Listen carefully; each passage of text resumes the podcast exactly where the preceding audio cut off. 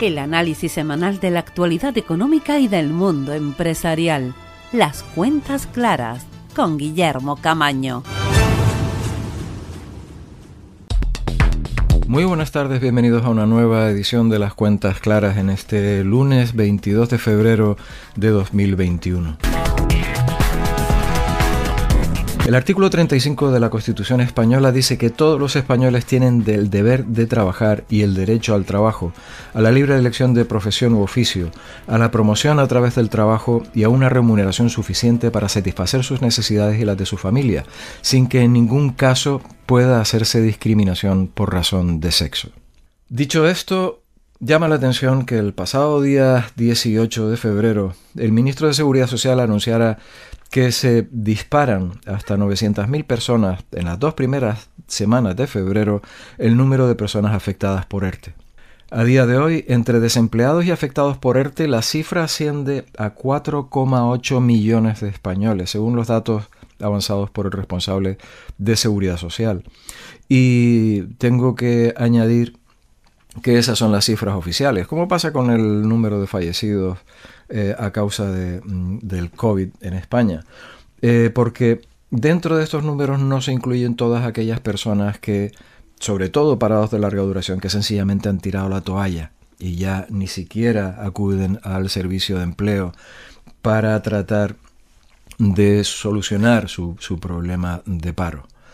Eh, aquellas personas que no tienen aparentemente el deber de trabajar eh, porque alguien ha dicho que no lo tienen, pero es que además no tienen el derecho al trabajo y a esa eh, realización personal, eh, a ese mínimo de dignidad y de, y de satisfacción como padre de familia, padre o madre de familia, de llevar una remuneración a su, a su casa, de, sostener a su familia y de proveer eh, para sus necesidades. Dice también el ministro de Seguridad Social que es difícil juzgar si realmente se van a recuperar los empleos, con qué velocidad, eh, de todas esas personas que están, que están en ERTE. le parece que el sector hotelero es un sector muy competitivo y que va a haber una demanda muy fuerte tan pronto se solucione la situación, pero que habrá algunos eh, impactos estructurales, lo cual quiere decir que eh, no se va a volver a la situación de empleo anterior a la pandemia o que este es un, programa, un problema eh, a largo plazo, que no tiene una, una solución a corto. Por otra parte, también eh, apuntaba que hasta el 31 de mayo no se podría saber realmente cuál iba a ser la magnitud y la velocidad de esa posible eh, y tan esperada recuperación, pero avanzaba la necesidad de crear algún tipo de mecanismo eh, similar al ERTE o una variedad de ERTE de carácter estructural, lo que quiere decir de una u otra forma que lo que se aventura es que la situación actual, eh, como, como decía anteriormente, es una situación que se va a mantener en el largo plazo. Y me pregunto en estas circunstancias si realmente ese juramento eh, o esa promesa que hicieron todos los miembros del gobierno de guardar y hacer guardar la Constitución eh, no incluye la obligación de que se cumpla ese artículo 35 eh, de derecho al trabajo, porque eh, los deberes sí que eh, se, recuerdan constantemente y además se establecen medidas coercitivas, incluso penales, para que esos deberes se cumplan. Pero en la cuestión de los derechos parece ser que, bueno, que, no hay tanta, tanta urgencia. Máxime cuando se tiene en cuenta que la agenda del actual gobierno incluye cuestiones tan peregrinas como eh, toda esa ideología de género que se quiere, que se nos quiere eh, empujar por la garganta y que se nos quiere hacer tragar. Y otras cuestiones como mm, por ejemplo eh, el absoluto desprecio por el derecho de todos y cada uno de nosotros a la propiedad privada, apoyando la ocupación de viviendas, por poner solamente un, par, de, un par de ejemplos que todos podemos entender rápidamente. En esta situación vamos a, a dar cumplida información acerca de la situación de, paro, a comentar algo más en detalle esta situación, a hablar acerca de, leyes y de previsiones. en esta edición de hoy de Las Cuentas Claras. Hacemos una breve pausa para publicidad y volvemos.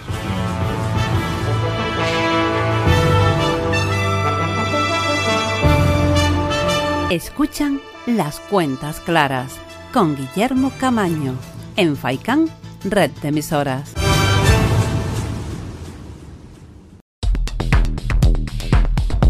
Y ya estamos de vuelta después de nuestra obligada pausa para la publicidad, con nuestro agradecimiento para nuestros eh, patrocinadores por eh, apoyar a esta red de emisoras y a este programa.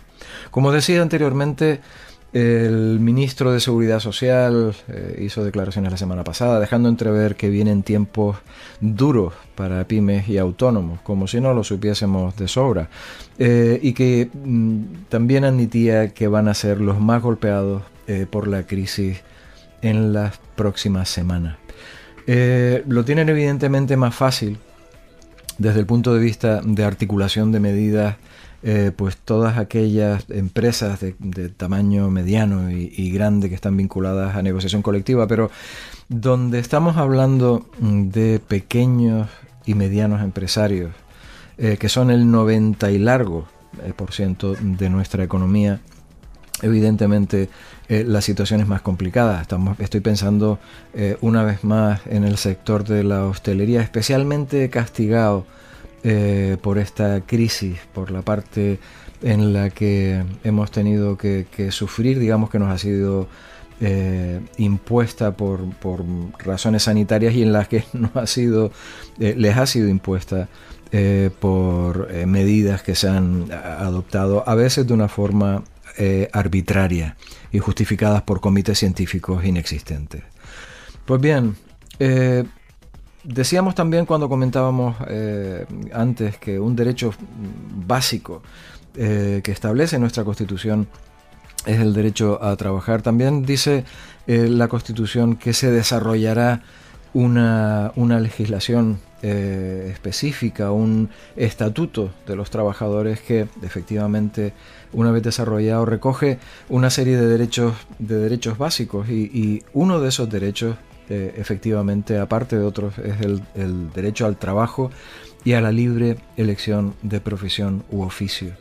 Cuando se está tomando una medida como que determinados eh, negocios cierren, eh, se está sencillamente cercenando ese derecho al trabajo, un derecho fundamental que basado en el bien común, en motivos de índole sanitaria, eh, puede tener justificación, pero eh, tiene que estar sobradamente fundamentado, por decirlo de alguna forma. Y hemos tenido muestras más que evidentes de que eso no ha sido así.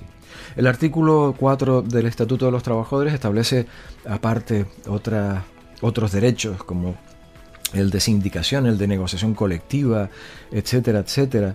Eh, pero ninguno es tan fundamental como el derecho a trabajar y además, en relación con, el trabajo, el derecho que tiene el trabajador a la ocupación efectiva.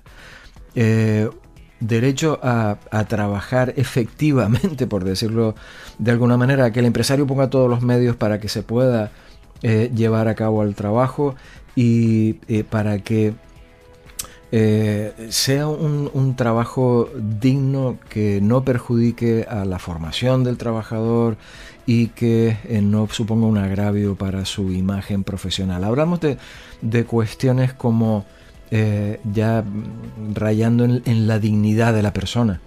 Eh, en, como decíamos al inicio de este programa, la satisfacción y, la dignidad que supone para ese padre o madre de familia el poder llevar a su casa su salario dignamente ganado.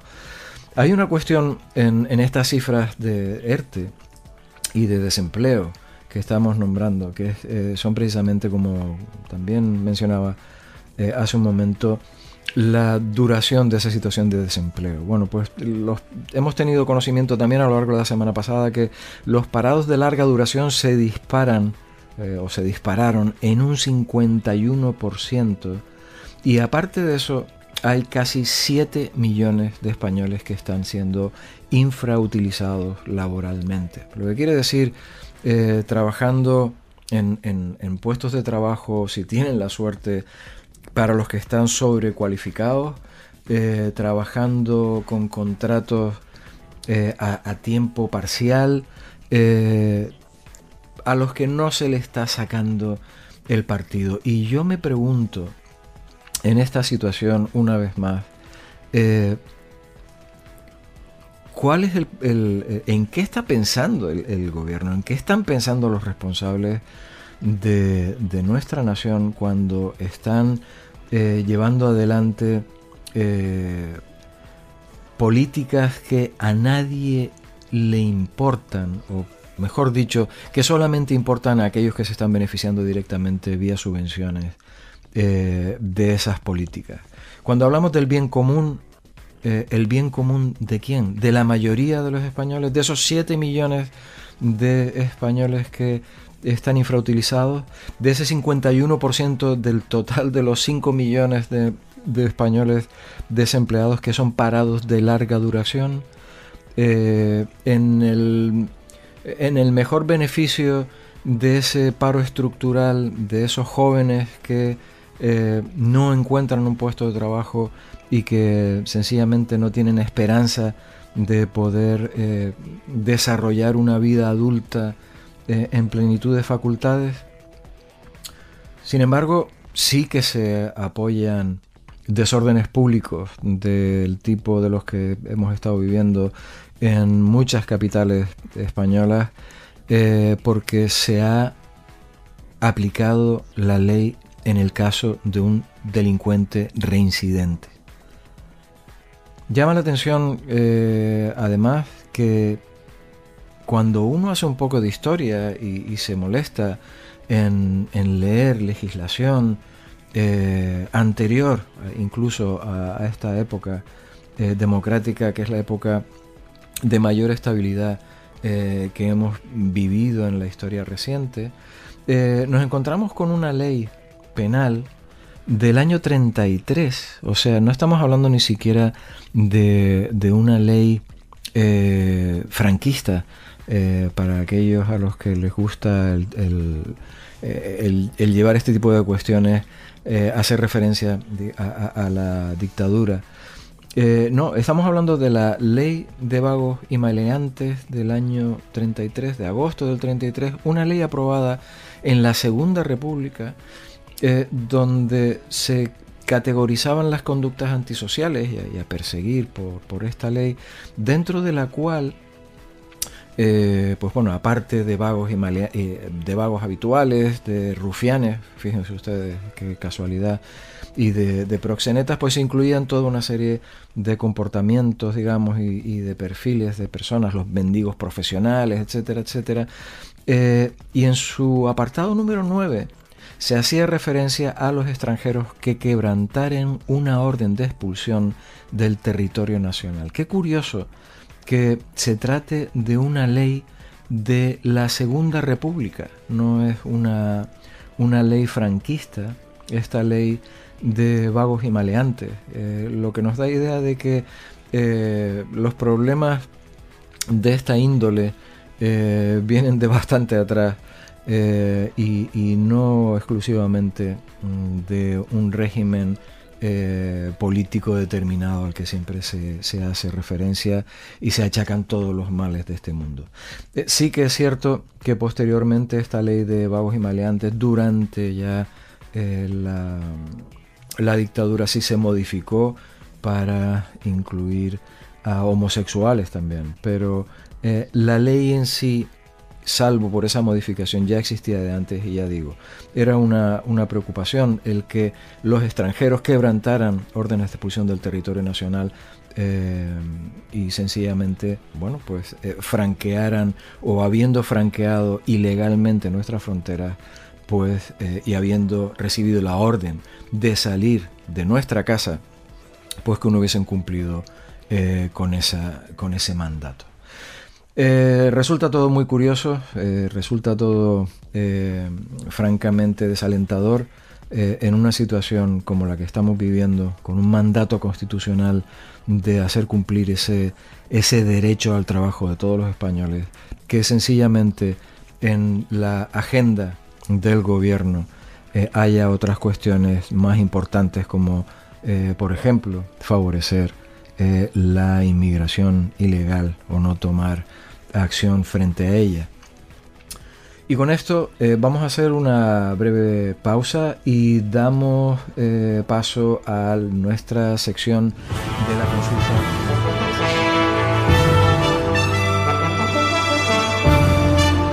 Escuchan Las Cuentas Claras con Guillermo Camaño en Faicán, red de emisoras.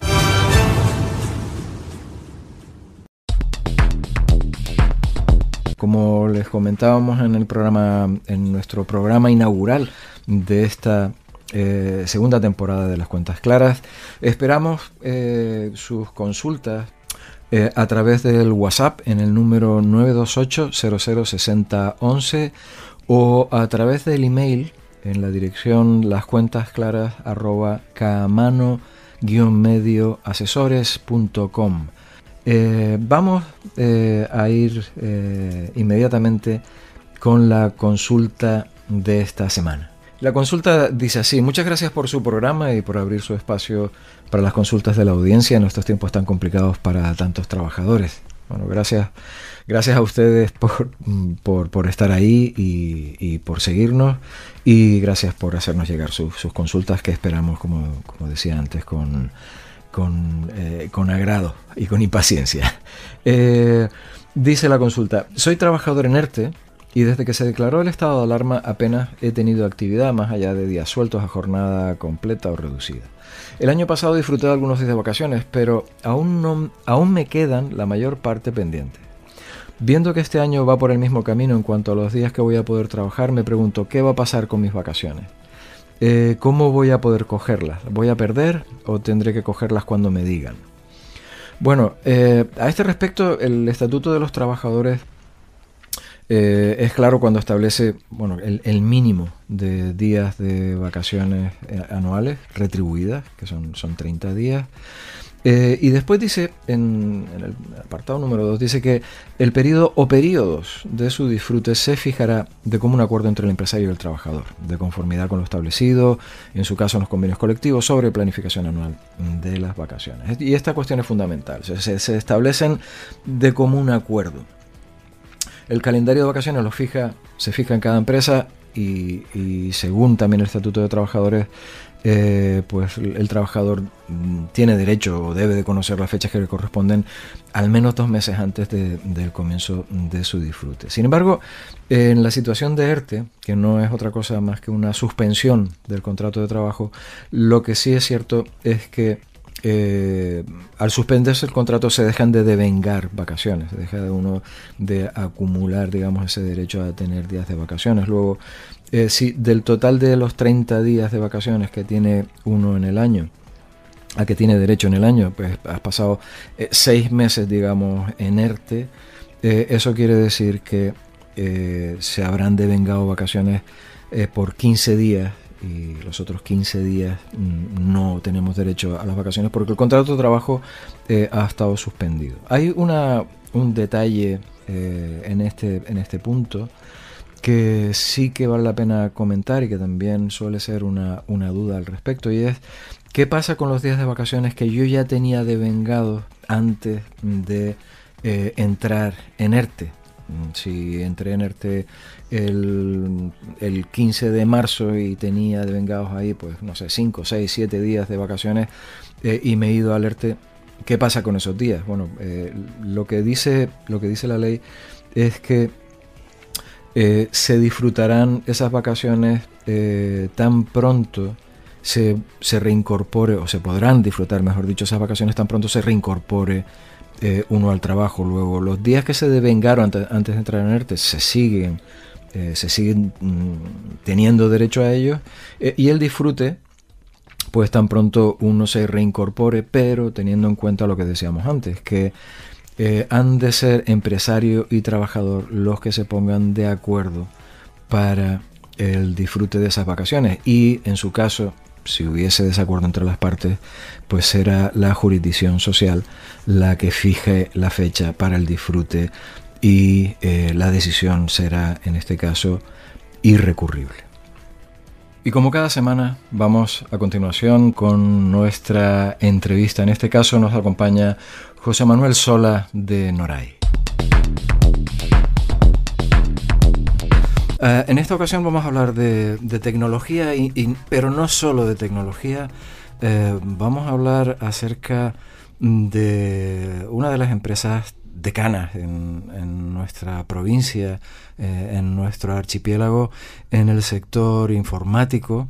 Y para ello tenemos a José Manuel Sola, que es eh, director general, consejero delegado de eh, legalmente la entidad es Consultores Canarios de Informático, de Informática, perdón, pero conocida por su por su marca Noray, conocida y reconocida eh, por todos esos años de, experiencia, como comentaba. Eh, José Manuel, eh, muy bienvenido. Hola, buenos días, Guillermo. gracias, antes que nada, por invitarnos ¿no? al programa. una sorpresa para, para mí.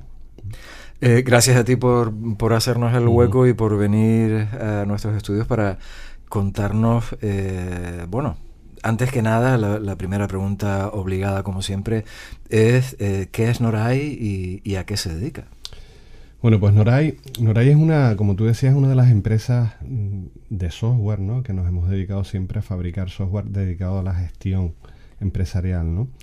Llevamos ya, el año pasado cumplimos 40 años en el sector, ¿no? Empresas que solo se dedican al software. Probablemente en España, con la antigüedad de 40 años, no hayan o hayan muy pocas, ¿no? Más allá de multinacionales y demás. Y, bueno, nuestra historia comenzó como, como una empresa de técnicos eh, muy centrados en el servicio eh, y que a lo largo de los años hemos ido creciendo hasta el punto en el que ahora somos en torno a unas 40 personas. Eh, tenemos oficina en, Tenerife, en Santa Cruz de Tenerife, aquí en Las Palmas, y también tenemos una oficina en Madrid. durante estos 40 años, pues, nos hemos centrado en tres sectores.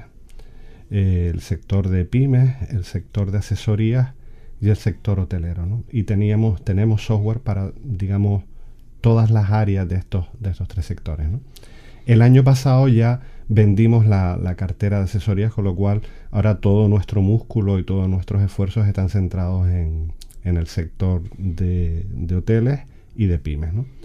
Pero fundamentalmente somos conocidos en, en el sector hotelero porque eh, desde hace pues más de 25 años pues tenemos en torno a 300 hoteles como clientes ¿no?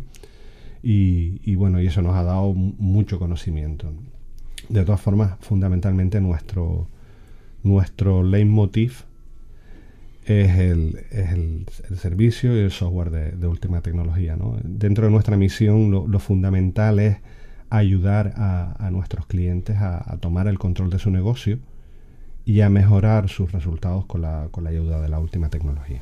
En 40 años, eh, bueno, habéis, habéis nacido prácticamente con la, con la informática de, consumo. Eh, y el otro día bromeaba con, con uno de nuestros invitados también con Juan Manuel Castellano de Dignet, que te mandamos un cordial saludo desde aquí. Eh, bromeábamos en el sentido de que, bueno, con tantos años de experiencia, eh, probablemente hubiésemos empezado todos con los que empezamos con el, con el Sinclair, con el ZX81. Eh, con la apabullante capacidad de memoria de 8K, creo que tenía, una cosa así. y, y, 40 años, bueno, dan, dan por una evolución espectacular, ¿no? Sí, eh, bueno, nuestro, uno de los socios fundadores nuestro, Gonzalo Cabrera, eh, fue la primera promoción de la Complutense de Madrid de informática, es decir, él manejaba tarjetas perforadas, que eso habrá gente que, bueno, es la prehistoria de la prehistoria, ¿no? Eh, y, sí, durante este tiempo yo llevo en la empresa alrededor de 30 años y, y he sido testigo de la evolución de la tecnología, ¿no? A día de hoy, que soy un apasionado de, mi trabajo, eh, yo eh, me asombro de las capacidades o de las herramientas que hay hoy para hacer cuestiones muy simples, con muy poco esfuerzo, eh, que pueden ayudar a, las empresas a, realmente tener un gran control de su negocio. los que hemos tenido que teclear y teclear y teclear líneas de código, ahora es mucho más sencillo, realmente. También hay mucha más conectividad, muchas más tecnologías, muchas más cosas que tener en cuenta, muchas tecnologías que dominar, pero digamos que el, espacio, el escenario en el que te mueves es más, más amigable, mucho más amigable, sin duda. Eh, buceando en, la web de Noray, pues ve uno que efectivamente, como comentaba José Manuel, tienen 40 años ya en, mm. el mercado y una base de clientes de más de 2.500 clientes. Sí. Sí, en, todos los sectores, ¿no? En, lo que les decía. ¿no?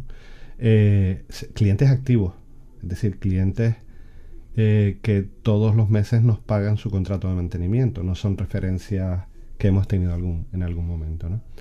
Lo cual eh, para Noray es un, aparte de un orgullo, pues, pues también es una estabilidad financiera que nos da, digamos, la posibilidad de poder explorar otros, otras vías, de poder crecer, de poder eh, ver otras tecnologías y otros productos que le puedan ofrecer al cliente un valor añadido. Hablamos del sector, como comentabas antes, de, asesorías que ya habéis, habéis digamos, traspasado. Sí. Con un nivel de, exigencia muy importante en cuanto a actualizaciones eh, básicamente dirigidas por la administración. Sí, así es. Y, y, hay que decir también como profesional del sector que no siempre quizás suficientemente meditadas y desde luego mm, muchas veces no con suficiente tiempo de reacción. Son cambios que implican... Sí, ahí, ahí todos tenemos la crítica en el que la, administración deriva la gestión de, de muchos procesos al, contribuyente, ¿no? Eh, y a veces los, los deriva de forma eh, no meditada, sin tener ni siquiera sus propios procedimientos probados y demás, ¿no? Pero bueno. Eso sería, eso sería tema de, discusión. Para otro, para otro programa. De discusión y de desahogo, pero bueno, no, no nos toca hoy. Yo creo que en alguna ocasión seguramente organizaremos un debate, que también eh, dentro de este programa tenemos eh, la intención de, de, llevar a todos nuestros oyentes un, un debate en este sentido, eh, para, bueno, por lo menos poder eh, como decías, desahogarnos. Sí. Porque, poco más. Bien. Eh, y, comentábamos también que, bueno, que efectivamente los cambios hay veces que, son eh, a salto de mata y, da la impresión de que se tiene quizás la idea de que, bueno, un cambio de porcentaje total, pasar de un 6,5 a un 7%, eh, pero si solamente es cambiar el porcentaje, y eso en, procedimientos, en impactos que, tienen en toda la organización, eh, muchas veces se, bueno, se pasan por alto. Sí, sí, mira, te, puedo poner un ejemplo de lo que pasa eh, con una decisión de ese tipo en los hoteles, que es nuestra especialidad.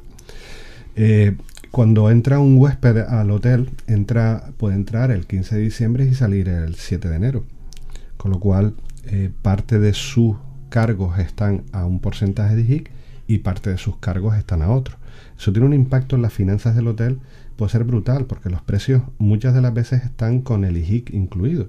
Entonces, dependiendo de que el IHIC sea más o sea menos, eh, pues, pues tiene un impacto en las negociaciones de los precios eh, con sus tour operadores, con sus huéspedes, que no están controlados por el hotel. Y medio punto eh, puede ser mucho dinero.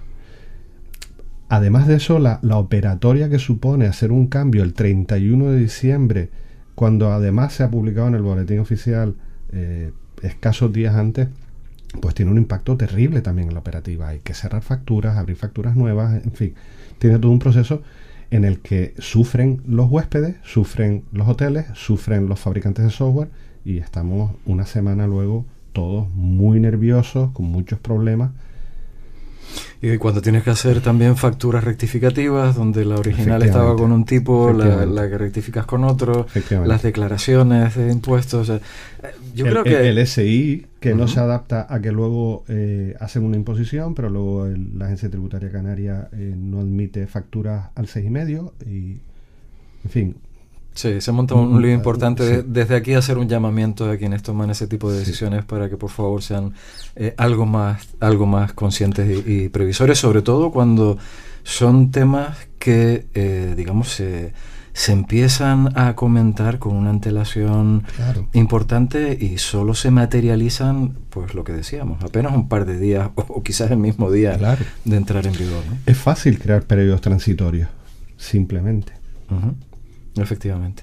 Pero bueno, vamos a, pasar, a pasar página ahí eh, y seguir hablando acerca de, Noray porque eh, os habéis especializado, aunque seguís manteniendo, como comentaba José Manuel, seguís manteniendo ese, esa área de negocio de pyme, os centráis, os habéis centrado decisión estratégica, digamos, de negocio, sector eh, hotelero. Hotelero, absolutamente. Es decir, nuestro sector estratégico es el hotelero. A ver, eh, no podría ser de otra manera estando donde estamos, ¿no?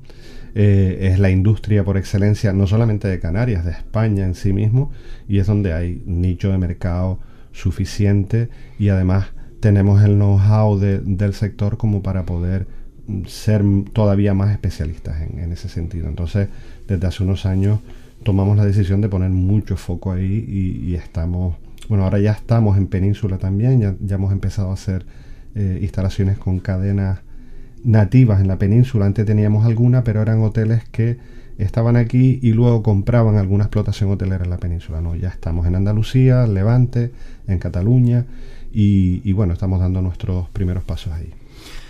Habla uno de especializarse en el sector hotelero, eh, pues, quizás dando la impresión de que, de que es un sector sencillo, pero es un mundo en sí mismo, porque estamos hablando de distintas vías de negocio o de eh, hmm. subsectores dentro de, un sector. ¿no? Sí, a ver, un, hotel, nosotros, nuestro software eh, gestiona hasta 12 departamentos dentro de un hotel. Es decir, así como una empresa puede tener unas finanzas, una administración, unas compras, unas ventas, en el hotel hay hasta 12 departamentos de eso. Cada departamento con su casuística, cada departamento con sus necesidades de personal y cada departamento con una capa no solamente operativa de transacciones, sino también eh, con una capa de inteligencia de negocio que le permita, eh, digamos, recopilar información y poder tomar decisiones que en algunos casos mejoran la experiencia del cliente, en otros casos mejoran las finanzas, pero en cualquier caso la idea final es que eh, mejoren los resultados del hotel, ¿no? En general. Entonces, es muy complejo.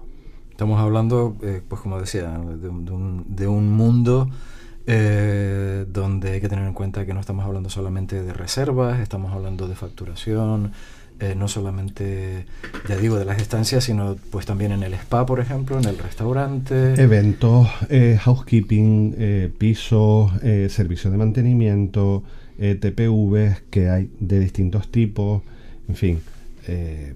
un nivel de complejidad exacto, compras, alimentación y bebida, hay, hay, hay mucho. Y además establecimientos que funcionan 24 horas, 7 días a la semana. O sea, mm, si hay un, montón de clientes en el y es un domingo y hay una guagua con las entradas en el hotel en, recepción, pues hay que hacerla. No te puedes esperar a mañana. Es decir, en una empresa normal, si no puedes meter la factura de las compras hoy, pues la metes mañana. Pero en un hotel le tienes que dar la llave al huésped sí o sí ahora. Entonces, hay un nivel de exigencia ahí también terrible. Y un nivel de responsabilidad por vuestra parte también. Efectivamente. Eh, en ese sentido, y, digamos por, visualizar cuál sería eh, un poco la situación, eh, cuando Noray llega a, un hotel y recibe un encargo, por así decirlo, llave en mano, claro, hay una parte de consultoría muy importante, incluso puede ser que mayor que en cuanto a importancia que lo que es lo, estrictamente tecnológico. Sí, de hecho, de hecho, mm, el proceso de decisión de un hotel toma en torno a dos, tres meses para adquirir el software, ¿no? Eh, una de las razones es porque hay muchísimos departamentos implicados, como te decía, ¿no? Entonces, eh, uno puede buscar soluciones ad hoc desconectadas para cada departamento, que las hay, o también puedes buscar una solución integrada en el que todos los departamentos estén interrelacionados y además la información no se introduzca dos veces la misma, ¿no? que puedan hacer usos unos departamentos de otros de la información en tiempo real. ¿no? Eso es nuestro producto. ¿no? Ahora hay HTL, que es el, producto en el que nos estamos posicionados. Entonces, eh, muchas veces tienes que eh, hacer todas esas sesiones de, demo y de, y de, conversación con cada uno de los responsables de cada departamento, ¿no? Y, y ver sus dolores, realmente, ¿no? Sus dolores y entender a veces sus motivaciones también. Tiene uno que hacer de psicólogo para entender eh, hasta qué punto puede haber ahí unas unas cotas de poder que no se quieren. Claro, hay, hay claro, hay, hay, hay, varias cuestiones, ¿no? Una, un, a ver, eh, todos tenemos, nos centramos en nuestro día a día, ¿no? Eh, todo el mundo. Es decir, lo que más te duele es lo que te ha pasado ayer. Entonces, a veces es muy difícil expresar o, expresar cuáles son tus necesidades reales, ¿no? Y, tienes que escarbar mucho, tener más de una conversación con la gente, porque esto no va de meter las reservas. Em, las reservas se meten en cualquier programa y cualquiera puede tener un software que más o menos funcionen con, con las mismas características, ¿no? Esto va de, de tomar el control de tu negocio, como te decía antes, y va de mejorar si vas a hacer lo mismo, lo único que vas a hacer es migrar ineficiencia de un software a otro, porque no vas a cambiar tus procesos de negocio. Entonces, no se trata de poner una herramienta y seguir haciendo lo mismo. Eso es cambiar peras por manzanas y, sigues igual, ¿no? No tiene ningún sentido. sería como pasar un proceso analógico a un proceso digital, pero el mismo proceso exactamente. Exactamente. ¿Para qué, no? No te gastes el dinero en eso, realmente. Nosotros no queremos eso. Nosotros intentamos aportarle algún valor al, cliente. Eh, a veces por la, por la mejora de los procesos, a veces porque eh, el hecho de instalar un software estándar eh, obliga a veces a la gente a hacer los procesos de una manera determinada. Y ese software estándar está hecho así porque hay 300 clientes que lo hacen así. Y, hombre, muy equivocados no deberían estar, ¿no? Nosotros vamos introduciendo mejoras continuas en la aplicación. Entonces, eso es una, es una de las cuestiones que muchas veces los empresarios no consideran, es decir, ¿por qué voy a instalar un software nuevo? ¿Por qué voy a instalar un software nuevo con esta empresa? ¿Qué me va a aportar, no? Si nos centramos solamente en la funcionalidad, pues estamos haciendo un flaco negocio ahí. ¿eh? ¿Y qué puede esperar el, cliente cuando se acerca a vosotros en busca de una solución para su negocio? Y, pensemos en, vuestro sector de especialización, el sector hotelero. Eh, ¿Pueden esperar, digamos, un, proyecto llave en mano, por así decirlo, y olvidarse de toda la parte incluso de, infraestructura? Eh, servidores, eh, personal de mantenimiento de ese sistema, etcétera, etcétera? Sí, a ver, aquí hay dos, escenarios. Uno es el, escenario, digamos, tradicional, el que es el, que nosotros llamamos on-premise, que es un escenario en el que hay servidores y demás, y hay un escenario en la nube, en el que el usuario puede hacer un pago por uso, eh, digamos, modulado en función de los, de los departamentos que quiera gestionar y en función de los usuarios que tenga y eh, en ese pago por uso paga una cantidad y se olvida de todo. Es decir, ya el software está instalado, está en unos servidores en la nube con absolutamente toda la seguridad y, toda la protección que tiene que haber en los datos, de privacidad, etcétera. Eh, y no tiene que hacer más nada. Es decir, y además esa activación se puede hacer en 24 horas. Es decir, que realmente toda la cuestión de infraestructura y demás se la quitan. Ahora bien, todavía hay muchísima resistencia a perder eh, ese sentido de la propiedad de los datos que los tengo en, casa y demás. Realmente no tiene ningún sentido. Eh, a nivel de costes a, medio largo plazo es más barato y además es más seguro y te permite conectar con más cosas al mismo tiempo con menor esfuerzo. En cualquier caso, esto dentro de no mucho tiempo no va a poder ser una elección. Es decir, aquí Google, Amazon, Microsoft marcan la pauta y así como nadie hoy por hoy se plantea eh, tener eh, un motor de luz en cada casa y demás, sino tú enciendes la luz y, las bombillas le das al interruptor y las bombillas se encienden y pagas por el uso que hace. Eso lo tenemos muy asumido. Nos pasa con los, con los servicios básicos, ¿no? Suministros, agua, luz, teléfono, internet. Pues el software es igual. Mm, ya viene, es decir, vamos a pagar por uso. Aparte de que, bueno, a medida que te conviertes en usuario eh, por uso, te das cuenta de, otras ventajas como el tener actualizaciones eh, permanentes de las que te tienes que olvidar, nivel de seguridad muy superior al que podrías tener si flexibilidad en tu negocio, tu negocio crece o decrece eh, cuando tú compras un servidor y compras mm, una licencia para 30 usuarios y luego te va mal y solo necesitas 15 no puedes devolver la licencia de los 15, ya las compraste. Y te, y, te quedas con esas licencias que después tendrás que actualizar y tendrás que volver a invertir en... De esta manera, digamos que mm, creces o decreces, o sea, el, el, uso y el gasto de tu, de, tu inversión en software puede adaptarse a, digamos, a la velocidad de tu, de tu crecimiento, ¿no? Hacia arriba o hacia abajo. Y eso siempre, siempre es importante tenerlo en cuenta y muchas veces eh, muchas veces no, no, se percibe así, efectivamente hay una, una, sensación de, una, falsa sensación de seguridad. ¿no? Sí, eh, eh, si, te paras a pensarlo es un, es un poco absurdo, ¿no? Porque ¿quién no tiene redes sociales? ¿Quién no tiene WhatsApp? ¿Quién no tiene un móvil? ninguno de esos datos están físicamente en casa, están en la nube, todos el, uso que hacemos diario de, en nuestra vida privada es absolutamente en la nube. Eh, y no nos va mal. Sin embargo, en nuestros negocios nos aferramos muchas veces a, una idea eh, arcaica, ¿no? ¿Qué, más da? Alguien decía el, otro día, no sé dónde lo vi, que a día de hoy en nuestros móviles guardamos la mayor parte de nuestra información eh, confidencial y, digamos, de más trascendencia.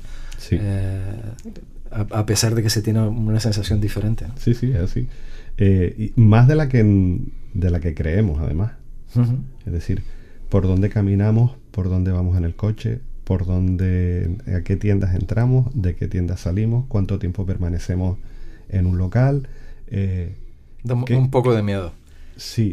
si lo piensas. Sí, sí bueno, De, estos temas y de, y de, otros más que seguiremos desgranando a lo largo de esta conversación, eh, vamos, vamos a, ocuparnos a continuación. Hacemos una breve pausa eh, y volvemos enseguida. Estamos con José Manuel Sola, eh, director general de Noray, y con él vamos a seguir hablando de, estos temas de...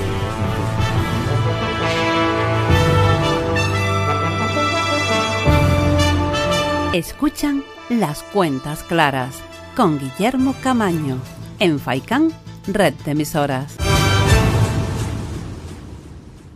Bien, estamos de vuelta con José Manuel Sola, director general de Noray, aquí en Las Cuentas Claras de Radio Faicán, hablando acerca de, de tecnología, hablando acerca de software, hablando acerca de servicios y hablando de gestión de, gestión de empresas también. Eh, todos temas eh, de, mucho interés. Y antes de, hacer la pausa publicitaria estábamos hablando de, un poco el, miedo que da eh, la cantidad de datos que sin darnos cuenta estamos vertiendo a la red y que, no sabemos realmente pues dónde van a parar, cómo se están utilizando, dónde se están almacenando. realmente podemos tener la tranquilidad de saber que eh, la información que estamos introduciendo en, todos nuestros sistemas mm, no va a utilizarse de forma incorrecta. Quiero decir, hay toneladas de legislación, hay multas muy, muy importantes por hacer un uso incorrecto o por incumplir ese reglamento general de protección de datos. Eh, pero ¿podemos estar seguros? A ver, yo creo que desde el punto de vista empresarial, sí, sí estamos con las empresas adecuadas. Es decir, desde el punto de vista personal, absolutamente no. Eh, nosotros creemos que todo el software gratis que usamos en nuestra vida personal creemos que es gratis mm, y estamos pagando con nuestra vida, ¿no? Con nuestros datos, con nuestra... Ese es el precio de usar WhatsApp o de usar cualquier red social o de tener Google Maps, que nos es imprescindible, ¿no? Eh, pero eh, centrándonos en el ámbito empresarial, la cosa cambia. La cosa cambia porque eh, la confianza, es decir, ya no son los datos de uno, son los datos de los clientes con los que uno trabaja, ¿no? Y ahí nos podemos enfrentar a, graves sanciones, pero más allá de, digamos, de la sanción, creo que hay una cuestión de, de confiabilidad. Eh, los valores de una empresa se miden en, cuestiones que tienen que ver como la honestidad, la transparencia, el compromiso, ¿no?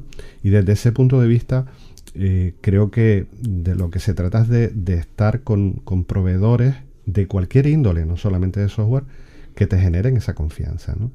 Eh, si estás con la gente adecuada, no debes de tener ningún problema en ese sentido, porque el cumplimiento de las normas es parte de esa confiabilidad y de esa honestidad y de esa transparencia.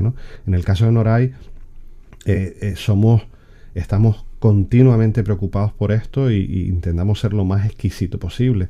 Eh, ten en cuenta que nosotros podemos estar manejando datos de muchas personas, en el, sin irte más lejos, en, el motor de reservas online eh, entran reservas de huéspedes de todo el mundo a los hoteles. ¿no? Imagínate si no tuviéramos el, digamos, el compliance legal de, de, la ley de protección de datos general, etcétera, etcétera. Entonces, en ese sentido, de lo que se trata es de buscar tus proveedores adecuados.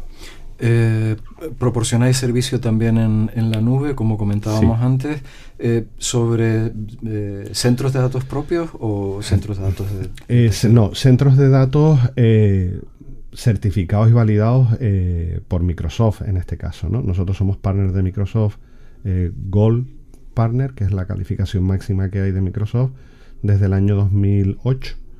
Y evidentemente nadie como un fabricante de estos nos puede dar toda la seguridad, eh, no solamente de cuestiones de cumplimientos legales, sino seguridad física de los datos. Entonces nosotros eh, todo el software que alojamos en la nube lo hacemos a través de, nubes de, Azure, de Azure eh, en Microsoft.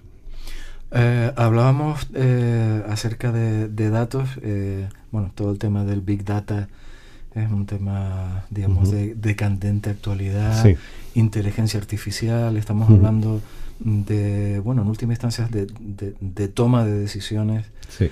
Ah, ¿Hacia dónde vamos eh, en ese sentido, José Manuel? Eh, porque esa cantidad ingente de datos que se generan, eh, incluso pues pudiendo trazar los movimientos de los clientes dentro de un hotel, si ha utilizado el spa, cuánto tiempo, qué tipo de tratamiento has usado, etcétera, etcétera.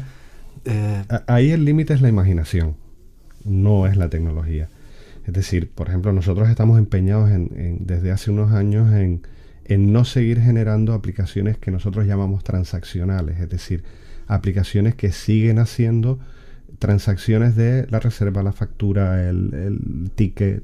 Es decir, eso ya está hecho y, funcionará mejor, peor en un software en otro, pero eso no es, no, con eso no aportamos valor a los clientes. Es decir, en el caso de los hoteles, es de estos sectores que están informatizados desde hace más años, tienen realmente un tesoro de información, ¿no?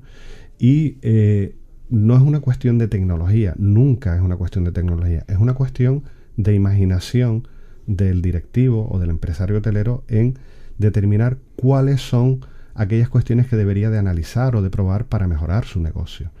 Nosotros, por ejemplo, en Noray, eh, cuando hemos intentado eh, rascar para preguntar a los clientes es lo de lo de Henry Ford, ¿no? Lo de que si, le hubiera preguntado a sus clientes qué, qué querían, pues le habrían dicho que querían caballos más rápidos y no hubiera hecho un coche nunca, ¿no? Pues a nosotros nos pasa algo parecido, ¿no? La gente sabe realmente lo que quiere. Eh, porque no, en vano son directores de hotel eh, con mucha experiencia que están continuamente gestionando sus negocios con éxito. Pero es muy difícil eh, que expresen aquello que quieren, ¿no? que, que, sean capaces de manifestarlo.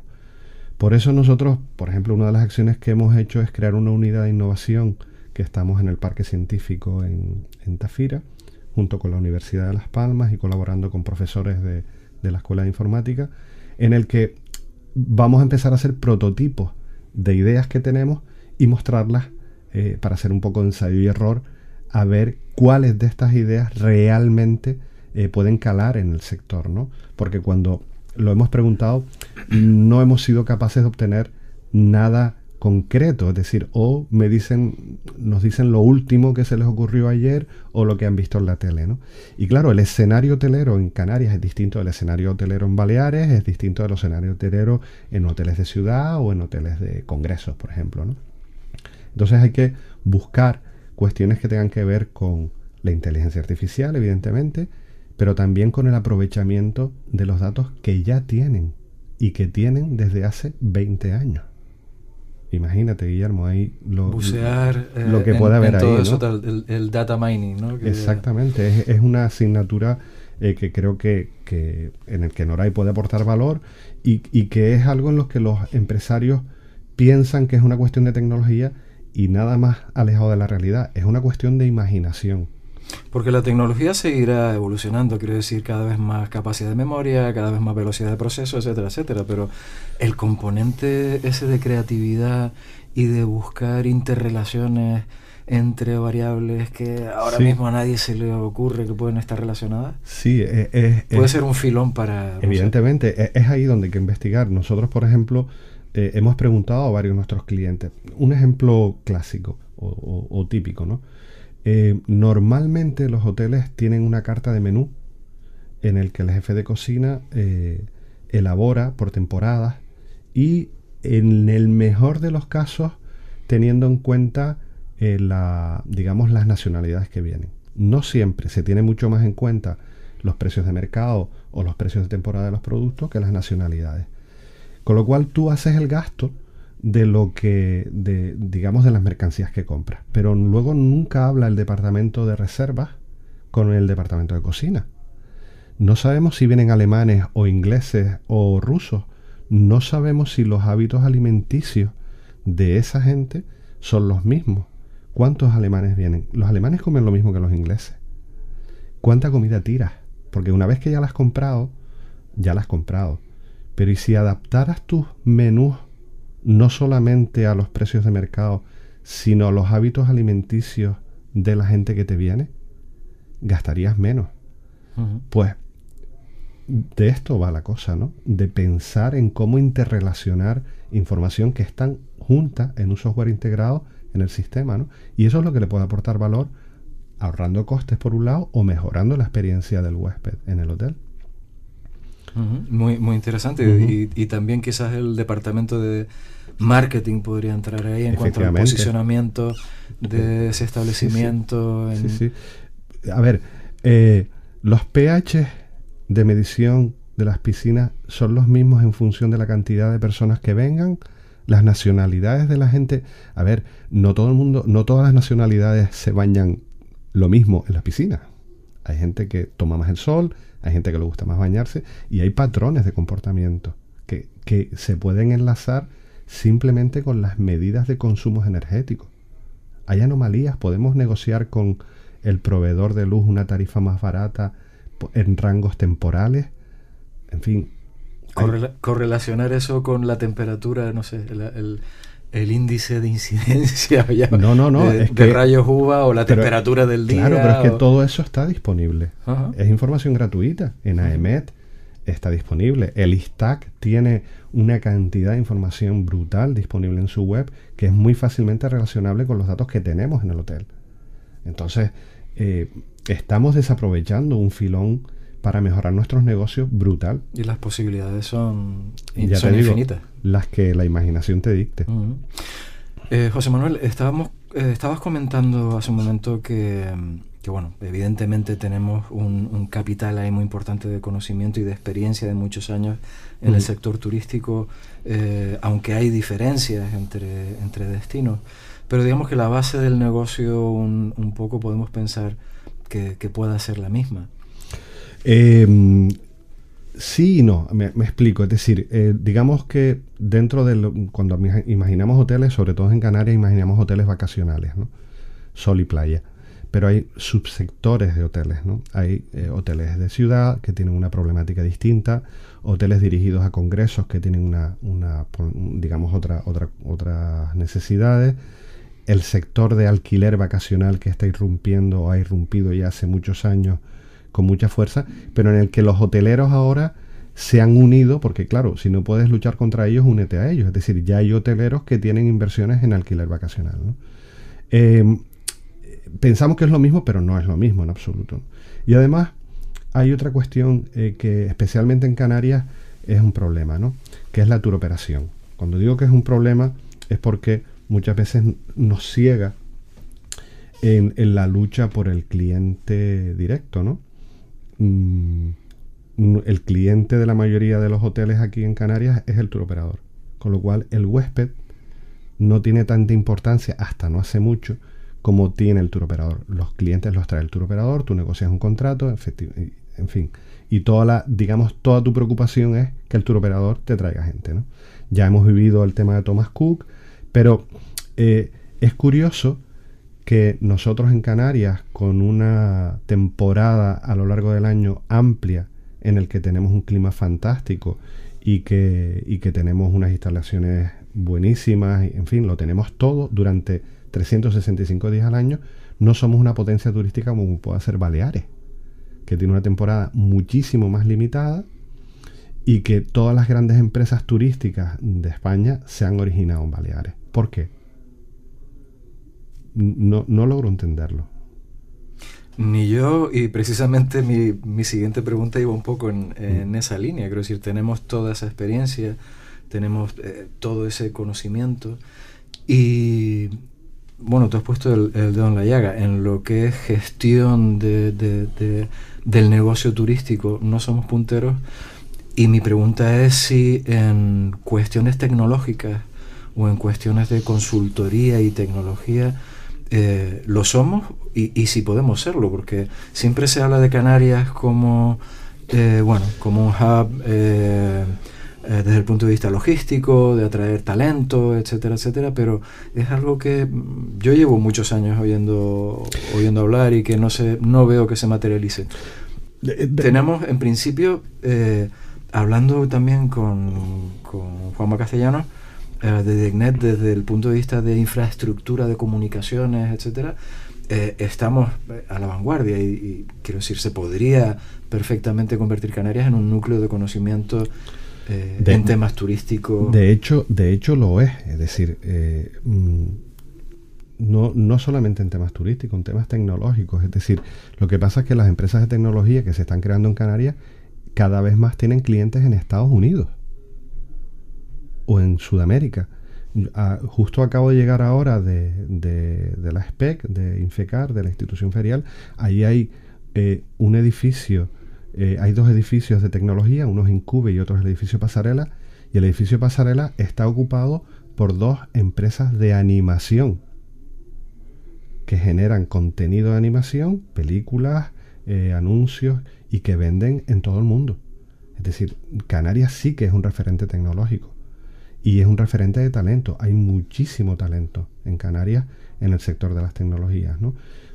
Por eso te, insisto en que quizás haya un gap entre, entre las necesidades del mundo empresarial y, la, y la, la, tecnología. La tecnología va a avanzar siempre mucho más rápido de lo que nos imaginamos. Siempre se van a poder hacer muchas más cosas de aquellos que nos puede entrar en la cabeza. Eso mm, va a ser una constante. Entonces, eh, yo asisto a muchos eventos eh, eh, que tienen que ver con, el hotel, con la tecnología hotelera, pero habitualmente en esos eventos los que están en, digamos, en la palestra son tecnólogos, no hoteleros. Los hoteleros están sentados entre el público. Y yo sigo yendo a eventos y me sigo encontrando con el mismo escenario. Los tecnólogos hablando de, de todas las cosas maravillosas que podemos hacer, pero luego no, logramos conectar. ¿no? tenemos un trabajo eh, considerable que hacer ahí. ¿eh? Eh, quizás una, fusión de tecnólogo con, con hotelero. Sí, sí, sí. sí, hay, ya empresas hoteleras, cadenas grandes conocidas en, aquí en Canarias que tienen ese área de departamento, ese área, digamos, de, de conocimiento, ¿no? Pero la gran masa de hoteles, de complejos pequeños y demás, pues no lo tienen. Ni siquiera lo tienen a través de sus propias asociaciones hoteleras. ¿no? Entonces, yo les animo a entrar en contacto con, a través de esas, digamos, de esas asociaciones o a través de, entidades como la SPEC, que es una sociedad que se dedica al fomento y a la divulgación de tecnologías y de conocimiento, con empresas como nosotros, ¿no? Eh, eh, no solamente puedo hablar por mí, sino por otras empresas como nosotros. Estamos ávidos de conectar con los hoteles para dar, poner valor encima de la mesa. Tenemos muchas ideas, pero, pero no sabemos cuáles son válidas para los hoteles, ¿no? Y, estamos, eh, vamos, encantados de poder conectar con ellos para poner encima de la mesa cosas, ¿no? Que, que al final genere riqueza a la comunidad. Es decir, no, esto no es una cuestión solamente de negocio. Yo quiero eh, que mis hijos eh, vivan en una sociedad mejor, quiero que la gente que está alrededor mía tenga trabajo. En fin, es una cuestión también de contribución a la comunidad y creo que lo podemos construir entre todos. Y todas esas tecnologías eh, que pueden percibirse como, bueno, como un factor de riesgo para el mantenimiento de puestos de trabajo, porque se, se pueda percibir que eliminan puestos de trabajo, que se conviertan en, en una herramienta para sustituir trabajos de bajo valor añadido por trabajos de, un alto valor añadido. O para generar valor, simplemente. Es decir, si tú tienes un motor de reservas en el que te van a entrar eh, reservas a través de la web, no despidas a tu departamento de reserva. Dedica a tu departamento de reserva a investigar acerca de cuáles son los patrones de clientes para que puedas generar ofertas mucho más ajustadas a los clientes que no te vienen al hotel. Eso es valor, no picar reservas dentro de un software. No se trata de perder puestos de trabajo, se trata de, que aquellas cosas que se pueden hacer de forma automatizada lo hagan máquinas y tengas a la misma gente para aportar más valor y generar más riqueza para tu empresa. Ni siquiera se trata de despedirlo, se trata de cambiar, digamos, las funciones que tienen. Y con todos los cambios que hemos vivido y los que se vislumbra que pueden venir en el futuro, eh, bueno, herramientas, eh, vamos, de herramientas vamos a disponer, de posibilidades y, y, bueno, y cosas que sencillamente no se nos ocurren. No sé, estoy pensando en realidad aumentada, eh, en, el 5G, que bueno, a ver qué, qué cambios reales trae al final del día. Sí, o si va a ser solamente un cambio tecnológico que no traiga aparejado eh, sí, pero, funcionalidades mayores. Claro, pero como te decía antes, es cuestión de imaginación. Es decir, piensa, realidad aumentada o realidad mixta. Eh, la rotación de personal que hay en los hoteles es continua, ¿no? ¿Por qué no pensamos en hacer un curso con realidad mixta para las camareras de piso en el que les enseñemos cómo agacharse para hacer mejor las camas y que no tengan lesiones? Es, factible, ¿no? y lo van a ver en una habitación del mismo tipo de habitación que tienen en su hotel, con los mismos elementos y haciendo los movimientos con un asistente guiado como si fuera una persona a su lado que lo puede hacer. Y, se puede establecer un estándar de calidad en la limpieza del hotel, pero además beneficiar a la camarera de piso para que haga las operaciones de una manera adecuada para su salud. Hay tantas cosas que se pueden hacer. Parece que estamos hablando de ciencia ficción, pero no, es ciencia ficción, está, está ahí aquí. Hay muchas más posibilidades que de cara al futuro se, se abren eh, con, con, esas tecnologías y con el asesoramiento experto y los 40 años de experiencia ya en el mercado de, de Noray. Ah, y en este espacio hemos tenido la oportunidad solamente de vislumbrar un poco, eh, bueno, cuáles son esas posibilidades, de la mano de José Manuel Sola, eh, director general de Consultores Canarios de Informática de, de, Noray, a quien le agradecemos su presencia y le invitamos a que, bueno, que cuando quiera venga a, comentarnos novedades en este apasionante mundo de la, de la tecnología y de la aplicación de la tecnología. Lo haremos, lo haremos. Un, placer, un placer, Guillermo, de verdad. Un ratito muy, muy agradable, que me permite salirme de la guerra del día a día a mí también. Bueno, pues eh, el placer es, es mutuo. Y a todos ustedes les esperamos en una próxima edición de nuestro semanal acerca de la economía de los negocios y del empleo, para hablar de, todas esas cuestiones de interés, para descubrir eh, temas y, campos de actividad que muchas veces pasan, pasan inadvertidos, desapercibidos, creando opinión eh, y, hablando de temas en más profundidad que consideramos que pueden ser de su interés, porque a nosotros como a ustedes nos gusta tener las cuentas claras.